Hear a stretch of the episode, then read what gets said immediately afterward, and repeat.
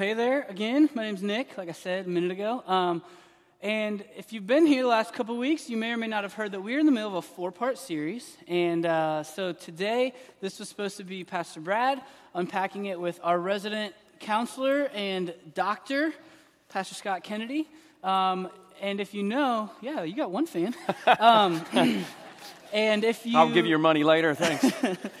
if you know, uh, anything like Pastor Brad said, like this is so awkward and so uncomfortable with him. And so yesterday, Pastor Brad told us all that he was sick. And so here we are. Uh, I'm filling in for him, and someone's filling in for me, and the whole musical chairs. But in all seriousness, pray for him. He came down with the flu, and he's going on vacation in two days. So let, we'd love to let him go on vacation. so um, anyway, so it's going to be me and Pastor Scott, and we're going to unpack the Q&A, the questions that we all received uh, from you guys, honestly. And so, uh, as you know, we uh, tackled the three biblical reasons for divorce, and we said the AAA, right? So, abandonment, adultery, and abuse. And so, the one that we have not unpacked, because it's the most nuanced, because there's so much to it, and because the Bible doesn't speak directly or, or super clearly about it, is abuse. And so um, we're going to talk through that, and that's going to be the very first question. I wanted to start Scott off with a softball and be like, all right, man, here's an easy one. Knock it out of the park, all right? So we're going to take about 10 minutes or so and walk through some of the nuance of abuse. We put together a Word doc, and we're happy to give it out to anyone who wants it. And Scott wrote another Word doc that's closer to a dissertation on the whole subject matter. So we've condensed what Scott wrote and put it into a shorter couple of pages. And so what I want to say is this is a tough question. And if there's any of you out there going through it or you know someone, we don't want to take it lightly. We want you to know and hear from me and from Pastor Scott that we care and we want to come alongside and show grace and mercy and compassion and all those things. Um, and so, as we try to answer some of these questions, they may come across very black and white and very uh, impersonal, but know that they're not, and know that we desire to journey through this with you and to walk alongside you as you go through these things. So I want you to hear that, that caveat. In the area of divorce, or I'm not sorry, not divorce, abuse specifically, um, there are like a multi- multitude of dynamics. So here's an example. In divorce, you, or in oh, divorced abuse, I'm sorry, you may have two people married, both believers, you may have a believer and a, a, professing believer, but maybe there's no fruit in his life or her life to show that. You may have a believer and an unbeliever, and then you may have two unbelievers. So, even from that standpoint, understand that there's so many nuances and so many dynamics to this. And so, we're trying to take a complex issue and distill it and boil it down to a 10 minute conversation. So, give us grace uh, as we do that. And, um, and then I threw Scott out to the Wolves after first service to go uh, defend his answers. And so you guys will get a chance to do that again after this service. So let me pray for wisdom and all that stuff, and then I'm going to let Scott take it away on the issue of abuse. Lord, thank you for this time. And God, I pray that you would give us grace, humility, uh, help us to be true to you and to your word and what your word has to say. Um, and help uh, us as we navigate this and help uh, everyone as they're listening to, to hear what we intend to, to say and hear what the Bible says about this. Not our opinions, uh, not our church stance, but God, what your word has to say, because that's really where our authority comes from. In Jesus' name we pray. Amen. All right, man, take Amen. it away.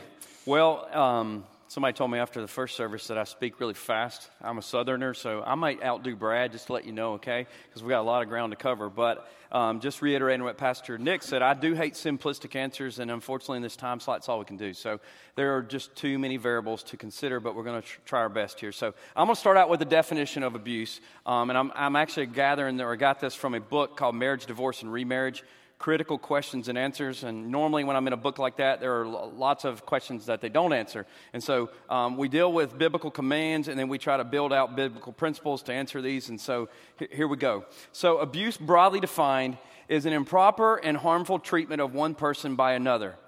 There are different kinds of abuse in varying degrees.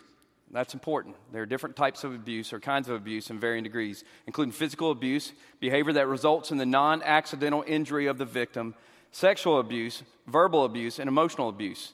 Abusive actions and words typically come from fleshly hearts. That means evil desires that lead to ultimately evil behavior, evil actions. And there are a multitude of verses. Galatians 5 talks about fruit of the Spirit and the fruit of the flesh or deeds of the flesh. James 4, we, have gone through a lot of these. So, so let, me, let me say this physical, verbal, and emotional types of abuse are contrary to God's design for marriage. First and foremost, all right? It's, suppo- marriage is supposed to uh, reflect love and grace, which you see with the Father, Son, and Holy Spirit, instead of anger and hatred. And, and so, anytime there's anger and hatred there, obviously, obviously that's contrary to God's word. And so, um, let, me, let me say this as well. We're pastors and we're trying to give ethical answers to pastoral questions, and there's no question like this exactly in Scripture in every way.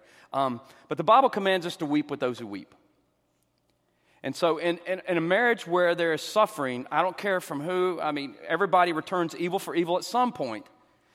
But most of the time, in, in the context we're talking about physical abuse, there, there's a lot of suffering going on there. And so, in, in all forms of abuse. And so, we want to weep with those who weep. We want to recognize this is painful. This is difficult. This is, this is not good. This is not God's design, okay? Yeah. So, regardless, uh, I, I, want you to hear that front. We, yeah. we hate it. We do. In, in, a broken world, we still see it though. And so we want, what we want to do is the Bible, God gives us the law, and, and the law is supposed to govern, at least Israel as a covenant people, is supposed to regulate how they live with one another. Well, in the New Testament, Romans 13, let me just say this. Paul says um, ultimately, the goal of the law, the fulfillment of the law is love.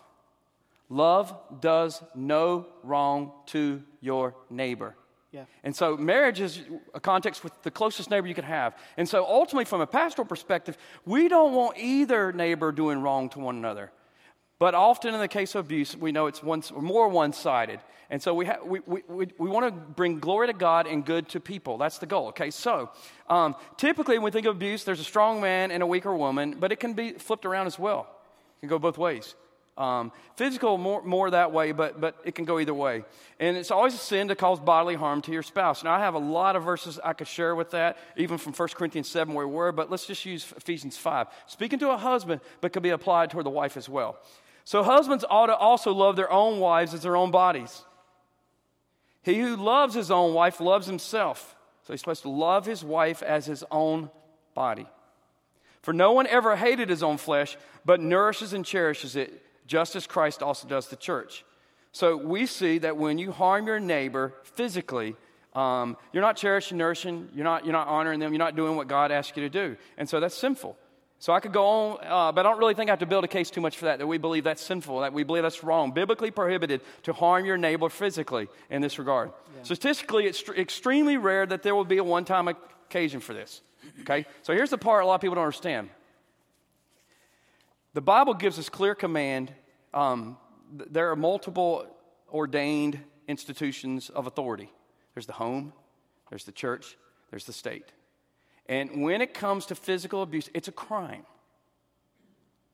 And there are other forms of abuse, sexual abuse, there are other forms of abuse as well. So, what do we, what, what do we say as pastors? Call the police, file a report, get a restraining order, and seek immediate temporary separation for protection of you.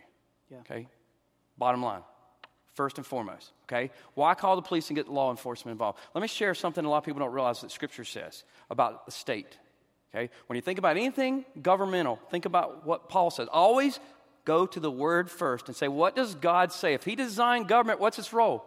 Not all the things you want. What is His primary purpose in government? Romans 13, Paul says this Every person is to be in subjection to the governing authorities, for there is no authority except from God and those which exist are established by God. Therefore, whoever resists authority has opposed the ordinance of God, and they who have opposed will receive condemnation upon themselves. Now, listen. For rulers are not a cease of fear for good behavior. Could happen, but that's not what God designed them for, but for evil. And what we're talking about is evil. Black and white, evil. Okay? Do you want to have no fear of authority? Do what is good, and you will have praise from the same. For it is a minister. Do you hear that? The government is a minister of God or a servant of God to you for good. But if you do what is evil, be afraid. For it does not bear the sword, which means punishment, for nothing. For it is a minister of God, an avenger who brings wrath on the one who practices evil. That's the role of government, Paul says. And evil practices and evil deeds, especially when it comes to abuse, come with consequences. Okay, so you're a stay at home mom, or you say, I don't work, or I don't know where to go, or I can't support myself. That's what the New Testament church comes alongside of you. Okay, the government has its role. We're there to help you. Yeah. Okay, we're there to support you. And, and so, what does that mean? Well, let me, let me back up in 1 Corinthians when we were going through it. 1 Corinthians 5 says that the body of Christ is like a loaf of bread. So, when we come together for the Lord's Supper, what do we do? We've got all these broken pieces of the body. And, and why Paul says we're coming together, we're showing that instead of a bunch of pieces, we're one loaf. We're connected together for each other's good and God's glory. And so, in, in Paul talking about this in, in 1 Corinthians, he says um, this one loaf is like a loaf of bread, and if there's leaven in that, that loaf, it'll permeate the whole loaf, and it's bad. He's using leaven as, as an example of sin, and sin permeates the whole thing. So, abuse in, in regard to sin affects the whole loaf there. So, as believers and leadership, according to Matthew 18 and, and Matthew or 1 Corinthians 5, we're supposed to remove that, that habitual offending sinner because it's affecting the whole body. It's, it's doing damage. The other side of this equation we haven't gotten to is 1 Corinthians 12, where you actually get the biblical reasoning for being connected. We use the word connected a lot. The reason to be connected to the body is because the body is connected together for care. It's Christ's body, and when one part of your body suffers, every part is supposed to suffer with it. Ever hurt your, you ever hit your little pinky toe? Is that the only part that feels the pain? Okay, that's the way this body analogy Paul says in 1 Corinthians 12. So that there may, may be no division, that means they're connected in the body, but that the members have the same care for one another. The same care for one another. So if one person in the body is suffering in their home and they're part of this body, a believer, should we care? Yes. Mm-hmm. Okay? And if one member suffers, all the members suffer with it. If one member is honored, all the members rejoice with it. Let me give you a few more examples. James 1. James is one of those books that hits hard. It doesn't want you to be deceived about what God desires. Okay, so James says, pure and undefiled religion in the sight of God and Father is this, or our God and Father is this, to visit orphans and widows in their distress and keep oneself unstained by the world. God is concerned about his children who are in distress. He hates oppression. We know God hates divorce. Guess what? God hates injustice as well. Yeah. Okay. 1 Thessalonians 5:14. We urge you, brethren, not just the pastors, brethren, okay? Admonish the unruly, encourage the faint hearted. If you're in a home suffering in a marriage, you're faint hearted at times, and help the weak. We have to come to the aid to help the weak. Be patient with everyone. So that's a few places in Scripture that talk about how we're supposed to help and care for the body. Okay, number two, we try to call the sin in response spouse, the, the abusing spouse, the offending spouse, into repentance. What they're doing is wrong, and we want them to know it. We want to surround that person suffering and let them know, okay? This goes back to our conversation last week. The church is there to protect the spouse physically. We call the police, we get them involved. That's what they do best investigating things. We're not investigators, we're not private detectives, we're not law enforcement, we're pastors. we're called to shepherd the flock. And part of that shepherd is, is to use the resources God has given to protect people, okay? We, pl- we are there to play a role to protect you spiritually as well because no matter what's coming at you physically, your heart is being affected as well.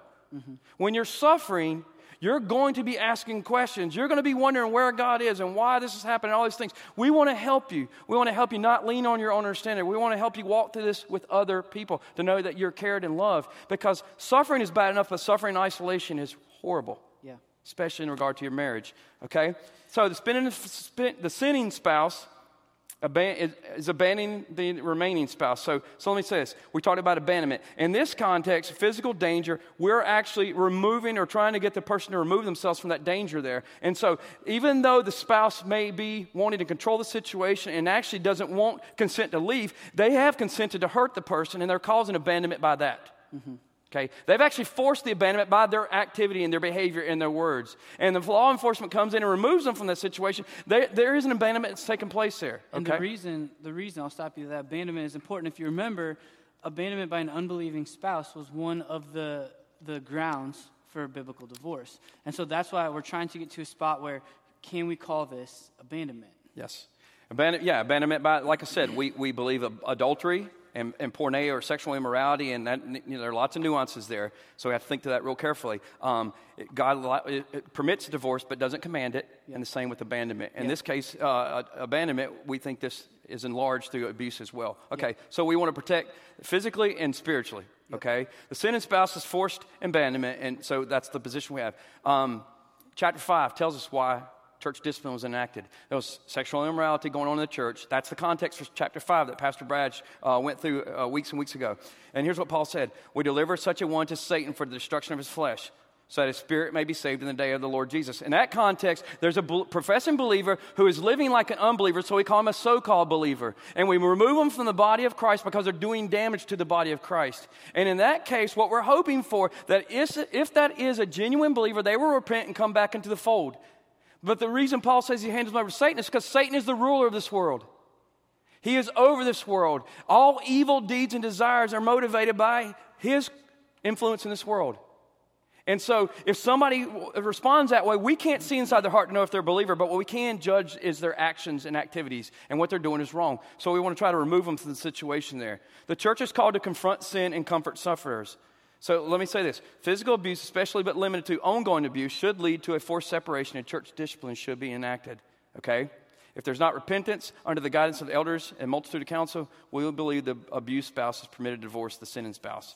As with most problems in marriage, as we've already said, there are so many factors to take into account. Okay, so let's suppose that one of the questions is well, that person says they repented. So that, that's what the Bible calls worldly sorrow. So, how do you know? Well, we want to watch as leaders of the church who are given oversight and held accountable for your care.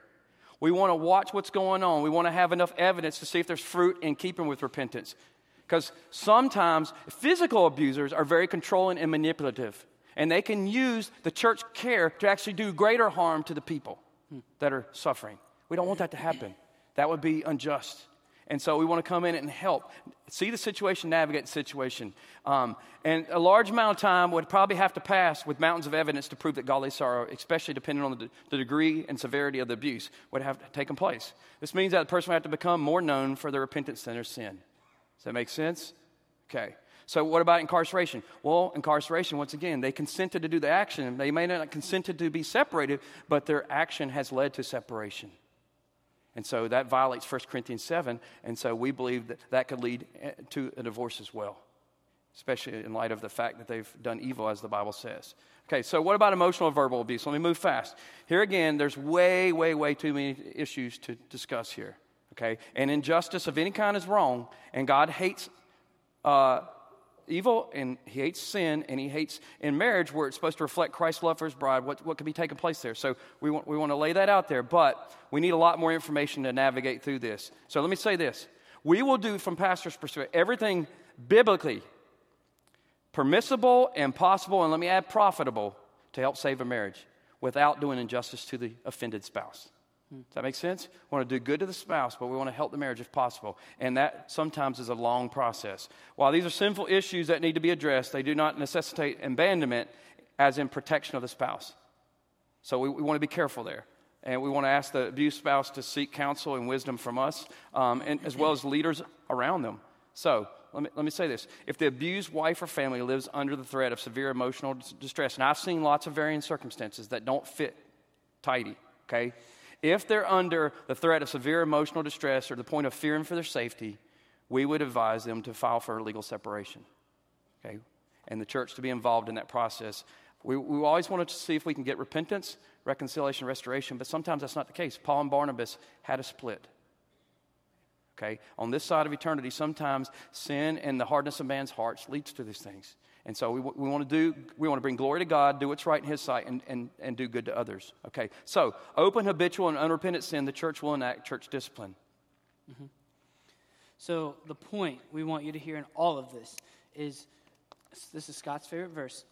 Don't lean on your own understanding, but instead lean on the understanding that God has placed in your care uh, pastors and elders and wise counsel. So we don't want you to say, hey, here's the answer, now go do it. But we want to encourage you, implore you, and remind you that anonymity is the enemy of discipleship. So you need to be known, and you need to involve the body in this decision. You need to involve pastors, leaders, elders, your group that you're in, whatever the case may be. That is really the key. And the, the point is, we're trying to give a black and white answer to something that has varying, varying degrees of nuance. And so, involve the, involve the leadership, and that's why church membership is so important. You have submitted yourself to the, the leadership that God has put in your place as the church. So, all right, There's, there's the abuse thing, so easy, right? We were supposed to take 12 minutes, we took 20. All right, so we're going to tear through uh, the rest of the questions. Um, we're going to go as fast as we can, but also be as clear as we can. Here's the first question that we got Is interracial marriage a sin? Quick answer no. Okay? Um, you, what you may get, um, or what you may use as a basis for that argument, is Deuteronomy 7 3 and 4 which says, You shall not intermarry with them, giving your daughters to their sons, or taking their daughters uh, for your sons, for they would turn away your sons from following me to serve other gods. In Deuteronomy, understand that this was God speaking to the nation of Israel, and he was not concerned about the race as much as he was concerned about who they were following. So this was a spiritual issue, and he didn't want them to be unequally yoked with people who were following other gods. And so I say, as a student pastor all the time, not only because it's my opinion, but it's because it's the Bible's opinion too. Like, don't be unequally yoked with an unbeliever. So, as soon as I find a student who's dating someone, my first question to them is, do they love Jesus? And tell me about that. And so, we, I, we believe that wholeheartedly, and that was really more the issue going on in Deuteronomy. So, is interracial marriage a sin? No. Okay. Question two if your spouse passes away and you remarry later, which partner do you spend eternity with? Or do you even spend eternity with someone? So we could, we, I could make this longer. I'll make it shorter. Matthew 22, 23 through 33 says, when we're in heaven, we'll be like the angels, not in marriage or given in marriage. Okay, so we're married to Christ as the church. He's the groom, we're the bride. Right now, we live in the imperfect. So, marriage, actually, Paul says, so you don't see this anywhere. You see God, at, like this relationship with God and his spouse in, in, Israel. But Paul, writing in Ephesians 5 about marriage, says, I'm actually talking about Christ and the church. I'm using your marriage to show you what Christ and his relationship with his church is. And so that's the goal of heaven. What I, Bible says, eye has not seen, ear ears not heard, heart has not understood or interpreted all that God has store, in store for those who love him. That's our relationship in heaven. Yeah. Next question What is the point where we should talk about forgiveness for divorce versus discipline? So understand that if someone is uh, pursuing an unbiblical or sinful divorce, that's where church discipline would come in. So if the person is in that pursuit of that, repentance um, or, the, the, the fruit of repentance, because that's the purpose of church discipline, is to lead that person to repentance. Repentance would look like them uh, abandoning the pursuit of that divorce and pursuing reconciliation. So then at that point, there would be no need for church discipline and forgiveness would have taken place. Pastor Brad talked about it a couple weeks ago. What if you uh, look up right now and you're like, man, I realize a past divorce is unbiblical and now I'm remarried. What should I do? Paul says, 1 Corinthians 7, stay as you are in the state that you are in. Repent of that sin in the past, but now live in God's new mercies that are new to us every morning, Lamentations 3. And so um, that's where you no longer need to continue to pursue discipline at that point, but you can live in forgiveness and repentance for that. Oh, I do the next one too. Yeah, you're going to roll. All right. If you've lost a young spouse, what does the Bible say about remarriage and why do I feel guilty? So, remarriage is totally acceptable, totally fine. Uh, 1 Corinthians 7 39 answers it, as well as Romans 7 3 through 4. Uh, but the guilt, we listen, we get it, it's understandable. Um, but also be careful uh, to, to not put guilt on um, something that is not meant to put guilt on you. And so uh, Scott said this first service the Bible is our standard. And so if, if the Bible doesn't um, prescribe a reason for you to feel guilty, there's no reason for you to. There may be worldly and fleshly things inside you that are causing you to feel that way, but there is really no reason uh, to feel that way. Yeah, God's our judge. Yeah. It's His law. He's the one who evaluates us ultimately. So objective guilt is it's objective. And you can feel shame and subjective guilt from what other people are, you know, just your own imagination, your own thoughts. But we want to, we want to be biblical. So, okay, so is it always necessary to receive premarital counseling before marriage? I've heard conflicting viewpoints, and I'm not sure what to do. Well, I can tell you as a pastor and a counselor, yes. um, let, let, me say this. Uh, I love my wife. We've been married 21 years. But if I knew now what I, I mean, if somebody had helped me see some blind spots as far as how to love my neighbor well, um, it would have changed things, probably accelerated the pace of really loving her the way I do today, um, and it wouldn't have taken as long because I'm a slow learner. But um, let, let, me give you an example simple, mundane things that you, that you participate in every day uh, will, will eventually become div- division points. So I, will often in pre-marriage counseling uh, try, try to get holidays on the, on, the, on the sheet to talk about. Okay, so you guys are married now. Where are you going to go next Thanksgiving, next Christmas, next Easter? What's your meal going to be? Where are you going to sleep? What are you going to do? Da da da da da. And before you know it, they don't. They don't. They, they think everything's peachy, and they're like, oh, No, we always do this on Thanksgiving. No, we always do this on Christmas. Well, guess what? Now you're in a marriage where you combine in both partners into one relationship. Yeah. And there's a lot. That's just one thing that you're going to experience every year. How many kids? Uh, how? Guess what? You know what I found out? I know I'm elaborating on this, but this is funny to me. Do you know there's a right and wrong way to wash dishes in your house? Did you know that? My wife used a sponge when we got married, and I used a, a, a dish rag. You're and, right. And of course, my law said it, I was right. so it took me like 12 years to, to actually humble myself and say, I'll try it her way. And guess what? I like her way better now. but it's just so stupid, but there are so many blind spots when you marry another person because you're taking their world and your world and combining them together. And also, in addition, your personalities and your thoughts and your desires and, and some strongholds or blind spots. And so that Matthew 7 says, guess what? I have the ability to see little tiny specks on my neighbor's eye and miss logs of my own. So we're there to help you see the logs so you can take it to the lumber mill, okay? uh, also, for every pre-marriage counseling request, that, or for every, I'm sorry, officiating request of a, a wedding, we require pre-marriage counseling as pastors of LHC. And one thing that we've adopted within this last calendar year is we want to walk through pre-marriage counseling before we agree um, to perform the wedding. So in the event that you know we don't think it might be a good idea or whatever, we can counsel that before we've agreed to something. And then this is our brand new, like within two weeks, uh, new pre-marriage counseling kind of track. So we'll we'll walk through this book with whoever does that. So 100% as pastors and as staff, we, we stand behind that. Um, the next question I already answered. If someone realizes through this series their prior divorce was sinful, but they're now remarried, what would you say to them now? Repent and live in God's grace that is uh, available to you today. Wow, that was fast. Yeah. Okay, let me see if I can go as fast on this one. What if you're not a Christian when you get married, but become Christians later? When would the Holy Spirit enter your covenant? Let's just, we can make this one quick. Okay, the Holy Spirit dwells in each believer. Uh, if a marriage is made up of two believers, the Holy Spirit is in your covenant. There you go. Is it a sin for a divorced single parent to have sex in the context of a boyfriend girlfriend relationship? Yes, it is a sin. Um, the Bible ordains the only place for sex or sexual activity to take place is within the confines um, of marriage. And so that is the, the relationship and the one place that it's supposed to take place. So if it's taking place outside of that context, then 100% it's a sin. What you gonna do nine as well? Just roll with it. if uh, two Christians are married and one decides to leave while you're still married um, and enters a relationship with another person, would that be considered an affair or adultery and give you the biblical rights for divorce? Yes, that would be adultery because again, you are breaking uh, that covenant and you are uh, outside of the confines of marriage. And so, in cases of adultery, like we said in Matthew 19, divorce is not required, but it is permitted. And so, if that is the case, then that would be uh, considered adultery. The next one's mine as well. Go ahead. All right, man. You're the counselor here.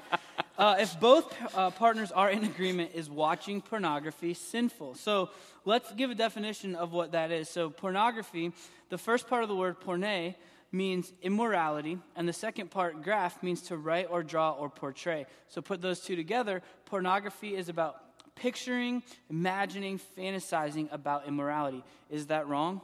Yes, absolutely, it's wrong. So, fantasizing and immorality, all those things are wrong. And so, we know that from Matthew chapter 5, Jesus says that if you look upon a woman with lust, you've already committed adultery in your heart. And so, what's going on here in this situation where both partners are in agreement is yes, there is sinfulness taking place. And so, uh, another thing that's really helpful, I think, in this is Proverbs chapter 5, 15 through 21 says that. Uh, sex is, or I'm sorry, marriage is the place to gratify those desires, those sinful, there's those sexual desires, not sinful, those sexual desires.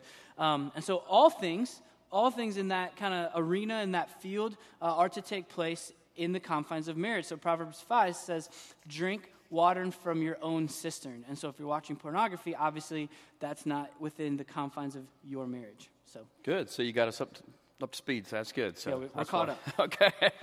Uh, number 11, if someone never engages in a physical sexual act with someone other than, if, if someone never engages in a physical sexual act with someone other than a spouse, but fantasizes about being with someone else, someone else, is it considered adultery? Um, well, let me rephrase the question. Okay, we know, we know this is not good, but does it please? Let me ask it like this: One of our memory verses, my first year here, was uh, I want, to get it clear because you can you can always strive for this. What is our ambition? Paul says, "Make your ambition, whether home or here, absent or home, okay, to be pleasing the Lord." So I want to rephrase the question because sometimes people want to get close enough to the line and say, "Is this permissible?" Let me ask you this: Does it please the Lord for a married person to sexually fantasize about someone other than their spouse? No. Okay? Matthew 5 28 and Proverbs 5 from above would certainly help answer this. While it may not be adultery in deed, it is most definitely adultery in desire, one's heart. Clearly, this does not please the Lord. It's also coveting something that doesn't belong to you or someone who doesn't belong to you. Exodus 20 deals with that. Yep, you got the next one. Oh, yeah, I do have the next one. Okay, if a spouse finds out about infidelity from years ago, then works for years to fix marriage, but just never gets fixed and trust is broken, is there a statute of limitations? I want to answer this from two perspectives. Okay, once again, I want to say this. If you're in a marriage that has been uh, affected by infidelity and you are working to try to fix that, um, look, we weep with you. Mm-hmm. We weep with you because you're trying to do what you think honors the Lord. Um, l- let me say this, though. Scripture does not seem to give us any statute of limitations. Why? Because each person's different. And, you, and the, the process of going through this, we want, marriage is built on trust, and, and so trust has been broken. So each situation is different. So we don't have a one size fits all. In three weeks, you need to be this point or this point because the Bible doesn't say that. Each person is different. Jesus ministered to every different person different ways. And so we, we, we try to take Scripture and realize who you are and apply it to you. So, so in the context of this, we want to realize that it may be a process um, working through difficult circumstances with wisdom and, and the leaders of the church. And so we don't have a time frame on it. However, you need to be moving in a direction if you're trying to be forgive if repentance has taken place, you want to see if reconciliation can take place. So you've given them over to the Lord from the heart. Now you need to see if you can trust them horizontally as far as the way they're dealing with. Is, is the relationship trustworthy? Or, or, or are they still um, not taking the sin seriously? Are they still doing things that aren't wrong? And at some point, you may say, I, I, I just can't get over this. Okay? In the context of what we've already shared in adultery, um, then God doesn't command you to leave your spouse, but you're permitted to. So that's one side. At the same time, if you tell us as leaders you're moving in that direction, we want to help you understand what forgiveness is and work through that. We want to try to help you with this and realize, recognize that it's hard and that we, we, we really, really, really wrestle with what you're weeping and going through, okay? But you can't use it as a weapon, okay? So at some point, we're moving you along. We want to see if you're learning how to forgive. And look, if you don't get there, then, then, God gives you the freedom for that. But you can't stay in an indefinite situation where that always keeps coming back up because it will poison any reconciliation and, and, and basically um, the restoration of the marriage. Yeah. All right, next question. I persuaded a woman to have an abortion. I knew the child was mine, but I wanted out of the relationship and the responsibility of the child. Where do I stand with God for doing such things? We would counsel repent of sinful desires and deeds and receive God's forgiveness. 1 John 1 9 says, If we confess our sins, that He is faithful and just, He will forgive us our sins and He'll cleanse us from all unrighteousness. So, the truth of God's word is that there is no sin uh, that has stained you so deeply that it cannot be washed by the blood of Jesus. And so, grace is for all people, and grace is for people who make mistakes and who have sinned. And so, repent of that and live in um, that mercy that He gives to us. The next question can married couples have or keep friendships with members of the opposite sex? Now, this is a great question, um, and I think that the Bible doesn't speak 100% black and white about it. It's not like the 11th commandment or anything like that. But as we pull the wisdom from all the different parts and pieces of God's word and put this together, um, one thing we want to do is we want to avoid all appearances of evil, first and foremost. Um, also, understand that relational intimacy always precedes physical intimacy. Now, don't hear me saying that if there's relational intimacy, it will automatically result in physical intimacy. But to get to physical intimacy, first, relational intimacy always comes before that. And so the goal of dealing with temptation is to minimize it and not entertain it. In Proverbs, it says, Who among you can take hot coals to his chest and not be burned? And so what it's saying is, well, how, like, are you going to play with fire? Are you going to continue to subject yourself to this? And so, under the banner of avoiding and reducing sexual temptation, and because of the, the scripture's warning to flee sexual temptation, it's incredibly unwise uh, for people to, to be in relationship with someone of the opposite gender. I think, I know Scott obviously thinks that very strongly. And so, traveling, staying overnight together, those types of things, um, even if it's work related. Listen, the Bible commands us to, to let there not even be a hint of sexual immorality. And we also know that Scripture is our standard, not what's worldly. And so, even if it's considered weird or in opposition to your workplace or any of those types of things, know that they're not your ultimate authority. God's word is. And so, that's, that's what we'd say. Yeah. We want to remember Satan is crafty. In the garden, he deceived Eve. The Bible says he's like a roaring lion waiting to devour someone who's weak. So don't ever think he, he can't get you somehow. Okay? I, I get a lot of exercise. I, we, were, we were gone this last week. Um, I had to take the flight of stairs multiple times because I didn't want to be on the elevator with a female by myself.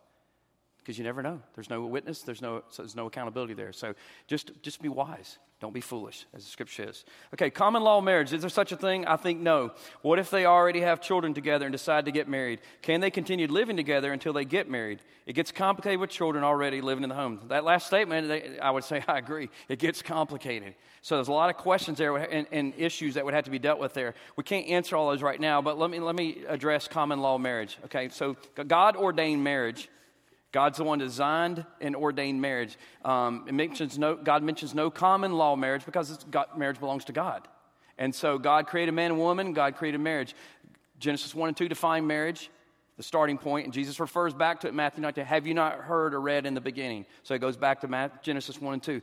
Genesis 3 shows us the problem with marriage, sin, and how it affected marriage. Because the very first thing we see is not even the problem between God and man, we see the problem between Adam and Eve where they hid themselves, they covered themselves in shame whereas before there was no shame before sin. So it just goes down from there, okay? Um, and, and, then we, we see ultimately the purpose of marriage, and, and God amp, amps it up and gives us a bigger picture and puts it in, in technicolor, where in Ephesians 5 31 through 32, Jesus says, or Paul says, marriage actually is pointed to Christ and his bride, the church. That's why when you get to Revelation chapter 19, you see the marriage supper of the Lamb. Hmm. So marriage points ultimately to God's covenant relationship with his bride, the church.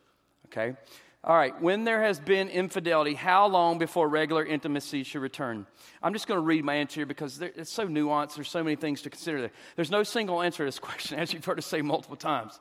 I, I, I, can't look, it's not an encyclopedia where I can look up every single issue in the Bible. It's a comprehensive lens for categories to help me make sense of the world. And God, through His Spirit who inspired this, gives us, through His grace and through His Spirit, the ability to, to build doctrine, to reprove where we're wrong, correct it, and train us in righteousness. That's, that takes time. We have to study, we have to seek it, we have to really work at it. And even then, we're fallible. Mm-hmm. We're not infallible. God's word is infallible. We're not infallible. We're finite human beings. That's why we try to do things in collective uh, nature. So there's no single answer. There could be numerous dynamics to consider. Seek wisdom alongside of the church leadership. An offending spouse has the duty of seeking forgiveness of an offended spouse. The offended spouse has the right to know and decide whether to forgive and be reconciled with the offending spouse. While God requires the offended spouse to forgive the offended spouse from the heart, He does not require the offended spouse to reconcile the marriage covenant breach caused by the offense, sexual immorality, or adultery. While Hosea provides the ideal example, and it does, but it, that shows us God's character and nature and His action. Hosea provides the ideal example for the offended spouse to receive the offended spouse back. Matthew 19 9 allows the offended spouse the freedom to walk away from the marriage. This may not happen, or it may require an undetermined amount of time for it to happen, and that's in reference to regular intimacy. Okay, there's no there's no set answer for this. That's that, it's involving two human beings dealing with many complex issues, and there's a whole history there that has to be worked through. So so uh, we would love to give you just a straightforward, hey, four weeks, four years, four, 40 years. I don't know. I mean, but it does require wisdom and it does require grace. And let me, let me just say this in our, our questions. Everybody needs grace. Yeah. Paul said, I am all that I am except by the grace of God. So, guess what? God gives grace to the humble, but he's opposed to the proud. Mm-hmm. Yeah, so uh, that's the end of our questions for today. I can't remember if I said it at the beginning of this service or if I was only talking to first service, but we got double the, the amount of questions than we went through. So we're actually going to extend this Q&A time to next Sunday as well. Hopefully Pastor Brad will be back and better um, to, to do that. um, but what I want you to hear the overarching theme is two things. Number one, anonymity really is the enemy of discipleship. It's not just a cute tagline that we put on a banner, though we did do that. Um, we want it to be a mantra that we as a church live by. And honestly, more than that, we want it to be a mantra that you live by. And so I can hear all the objections, right? I'm too busy, I'm too this, I'm too that, I can't find time to meet with people. Like, listen, it is so important for you to be known. Walking through life in anonymity without the help and the, the counsel of the body of Christ is incredibly hard. And second, that's the importance of church membership, is once you submit yourself to the authority of the church, elders, overseers, pastors, um, when these issues arise, we would love to walk alongside you. And, and here, Scott and I, again, we've said it a thousand times the caveat like, this stuff is deep, it's hard, it's complex. And so we don't want you to walk through it alone. We don't want you to lean on your own understanding, but there's wisdom in multitude of counselors, and that's why we believe the things that we believe as a church. So I hope that you guys hear that and know that and, and hear the, the love and the care and the compassion that we're trying to exude from the stage while we're giving quick, kind of black and white type answers. So let me go ahead and pray for us and our time together and kind of close this out. Lord, we thank you for your word and the truth that we can glean from it. And thank you for uh, all these questions that were submitted um, and the opportunity to just walk through what they are. And um, God, help us have wisdom. God, help us to know that every situation requires wisdom, every situation has nuance. There's really a lot of things that are not just so easy in black and white, and there's so many dynamics at play. So, Lord, help us have wisdom as we uh, navigate that. Give us, as pastoral staff team the, the wisdom and the care and the compassion to walk through this with people. Uh, Lord, we uh, are just appreciative of the, the body of Christ and what it is and what it represents and how it's supposed to function. And Lord, sometimes it's not functioning as it should be. So, Lord, I pray that on both sides, that we would submit ourselves to one another, but Lord, that, that those um, on the other side that may. Uh, be having to wrestle with how to respond to someone, God, that you would give them grace, that you would help them to, to not look at um, the speck in their, their brother's eye and ignore the log in their own. Help them to be gracious in receiving people who are broken, who are going through hard things. God, each and every one of us needs you, needs your love, needs your grace, because we are sinful, fallible people. And so help us to, to lean into that and help the body of Christ to minister to us in such a way that pictures what your relationship with us is like and what heaven is like. And we pray all these things in Jesus' name. Amen. All right. Hey, so listen, um, if you're new here, we would love to invite you to go meet uh, one of our pastors. So, Pastor Scott has left. If you leave between these two rear doors, right in the middle there, he's there. He's set up. There's a table with some gifts. He would love to meet you. He would love to get to know you a little bit more. So, please swing by there and introduce yourself to him. Um, if anyone would like prayer or to walk through anything or something that's difficult, obviously a day like today and a topic like this can arise just a lot of questions or, or difficult things within your life. So I want to let you know I'll be up here and available to pray with anyone if uh, you would like that. And so Pastor Scott's out there, um, and I'll be down front if anyone would like to pray as well. Um, I want to let you know about a couple things going on. Number one, uh, volleyball. I think it's starting this Friday, I believe it is. And so if you're interested, head to lhc.life slash volleyball. This isn't deeply spiritual or whatever, I get that.